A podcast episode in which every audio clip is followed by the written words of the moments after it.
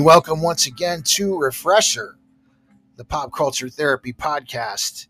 I am Chris Levine, and I will be your host again this time around. Music videos to Generation X are like little paper umbrellas are to my ties. And whether by accident or by design, you have found our series named Music Videos That Help Build Generation X. And this just happens to be episode number 14 in the series. Just a few reminders we don't do this in any particular order. We're not doing best to worst or anything like that. And keep this in mind we've already done 130 music videos already in all the other episodes. So maybe you're thinking, well, why didn't you put this on the list? We probably did on one of the older episodes, or we probably will on one of the later episodes. Now, this list is cool for me personally because I actually got the chance to either meet and or interview a lot of these people on this list. So let's get into it. Here's 10 more videos that help build Generation X. The first one is by the B 52s. The song is called Song for a Future Generation. Now, for me personally, for whatever reason, I don't know why, this was the first video I ever saw by this band. I remember thinking, what is this? Who is this? I love this. From the swings with the flowers on them to the planet Saturn that floats by them at the end. I just remember this video being so fun and happy. And it's pretty cool. I would meet Keith Strickland later, and I interviewed their touring keyboardist, Paul Gordon, who sadly died young in 2016. As a band, they they seem to have kept the energy and the good time feelings going live for many, many years. I saw them at the Greek Theater once in Los Angeles, and they were great. So that's our first one. The B 52's Song for a Future Generation.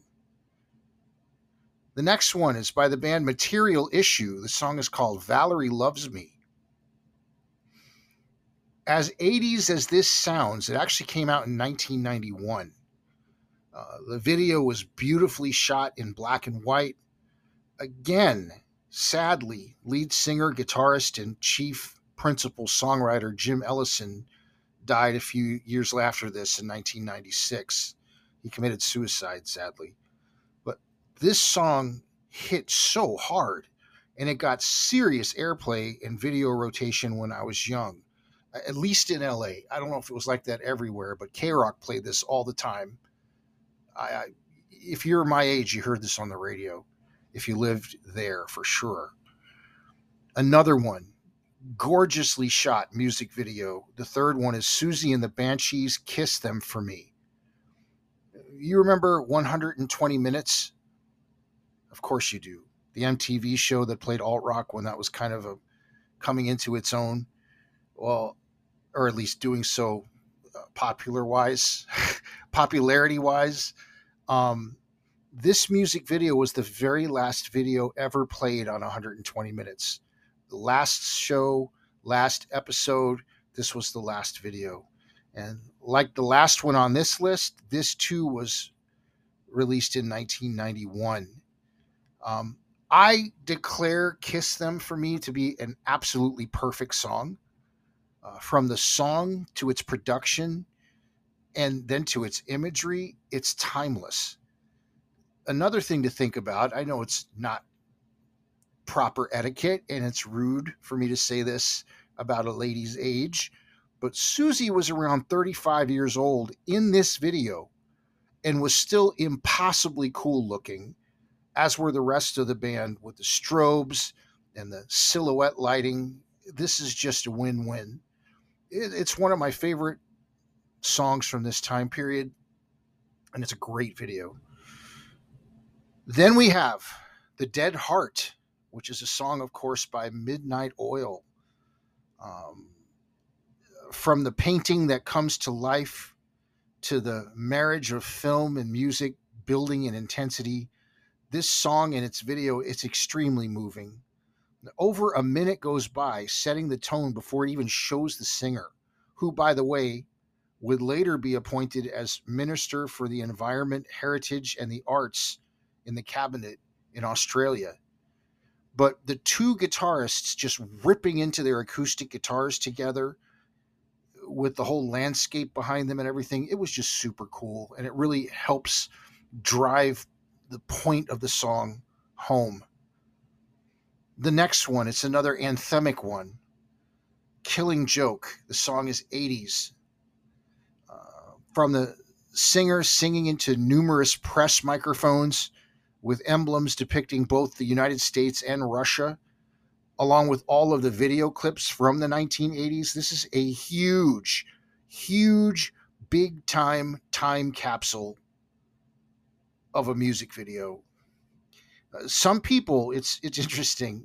Some people also say that if you slow down the main guitar riff in this song, you'll hear "Come as You Are" by Nirvana, which would be released later on in time. I can see that. I'm not saying that it was deliberate, but I could see that.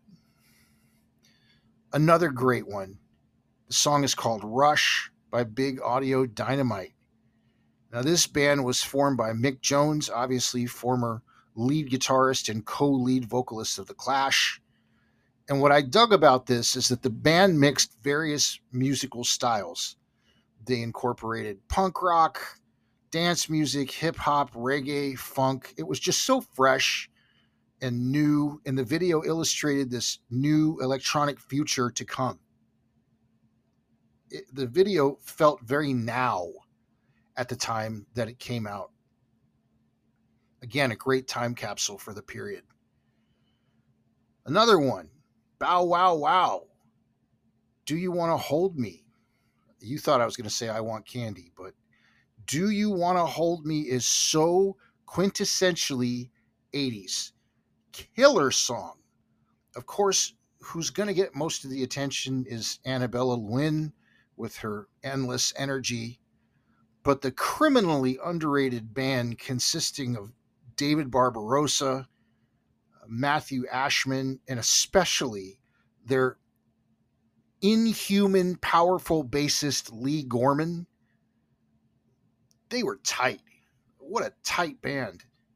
Uh, I saw them at a festival and they were great. Um, this video is so, again, of its time and it also shows some humor from their appearance as superheroes uh, to the artistry of the shots. This is a very, very cool and, as far as I'm concerned, influential music video.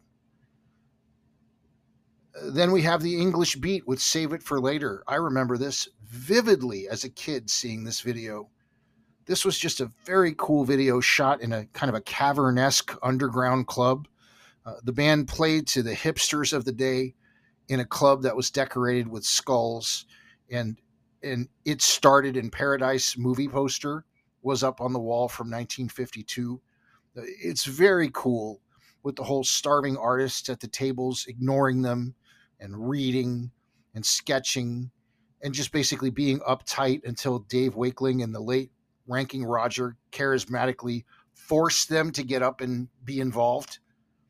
Uh, I, I was fortunate enough to interview their drummer, uh, the late Everett Morton, a number of years ago.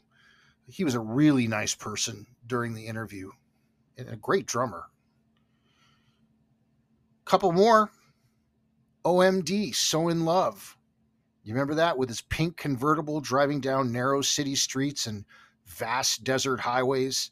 Uh, this video had a vibe that worked really well with the song itself and the driver seeing the same woman appear uh, mysteriously in each location to illustrate how he can't mentally escape her was metaphorically really, really cool. Finally, this is one of the most atmospheric songs, not only of the 1980s, but of all time. The Killing Moon by Echo and the Bunnymen. Great is an understatement again, I got the privilege to interview their guitarist, Will Sergeant, who also was super cool. And I told him that I felt that the band's music has a very dynamic edge. You know, a song like The Killing Moon, for example, is very theatrical in its presentation. It accomplishes creating a feel perfectly. So I asked him, with so much potential at your disposal, how do you know in the studio when to stop? when to stop creating the atmosphere, stop working on a song? He told me this. He said, This is a problem. As soon as I pick up a guitar, I'm always brimming with ideas, and sometimes I need to just sift the good ones from the bad. But ultimately, it's not that difficult. Well, he certainly delivered here. And, you know, the video did a good job complementing it visually, especially with the moving light bathing and contrasting Ian McCulloch's face as he sang the haunting lyrics. What a nice batch of music videos this time. I, I'm sorry, but watching these things growing up and being a young person, they affected me. They affected my love for music. They affected my love for creativity and art as a whole. And that's our 10 for this particular episode. Have you seen them all? If not, I strongly suggest you hop over to, I don't know, YouTube and check them all out. Well, we have once again arrived at the time on Refresher when we present to you a Spotify playlist. And the Spotify playlist this time is the actual list of the songs themselves. So let's go ahead and just recap them one more time for you. The list, by the way, is entitled Refresher Podcast Music Videos That Help Build Generation X, Episode 14. So you just go on to Spotify, you type in Refresher Podcast dash music videos that help build Generation X, Episode 14. You'll find all 14 episodes there. Great playlists. This is this one. Once again, we have the B 52s from their Whammy record with Song for a Future Generation. We have Material Issue with Valerie Loves Me. We have the perfect pop song, Kiss Them For Me by Siouxsie and the Banshees. Then we have Midnight Oil with The Dead Heart. We have 80s by Killing Joke, BAD, aka Big Audio Dynamite with Rush. We have Do You Want to Hold Me by Bow Wow Wow, Save It for Later by The English Beat. We have OMD aka Orchestral Maneuvers in the Dark with So in Love, and we have The Killing Moon, the amazing song by Echo and the Bunnymen. And that's our new playlist. Again, you can find it really easily on Spotify. Just type in Refresher Podcast Dash Music Videos that help build Generation X, episode number 14. I don't know. What do you guys think? I think that's a pretty good batch of episodes. Hey, of episodes, of songs, of videos. It's a good playlist. I need to stop talking. We would like to welcome some new listeners to our little show. Our demographics report shows that we now have listeners in the United States, in Rochester, New York. Welcome, welcome, welcome. And in Timis, Romania it's mind boggling to me that people all over the world have been checking into this little program. And, and, thank you for doing that. Thank you for taking the time. Every single time that there's some place that I've never visited who's listening to this, it just warms warms my heart. So thank you so so much.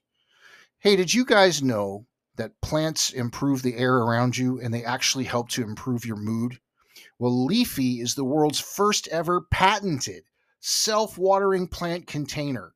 It's no joke. If you kill plants because you get the watering wrong, this is going to help you. But that's not just what they sell. They don't just sell the containers, which they do, and plants, which they do, but they have this whole motto, which is take your pet plant to go. Bring your plant with you. Put it in the car. Put it on the side pocket of your backpack. It just does something psychologically. It looks very cool and is a great icebreaker check out their website. It's at leafve.com, which is L E A F V E.com. That is L E A F V E.com. We also want to thank our friends at Dezignkraft for being a friend of the show. They are at the forefront of the millwork industry, constantly innovating to meet custom needs. They're based out of New York City, but they work everywhere.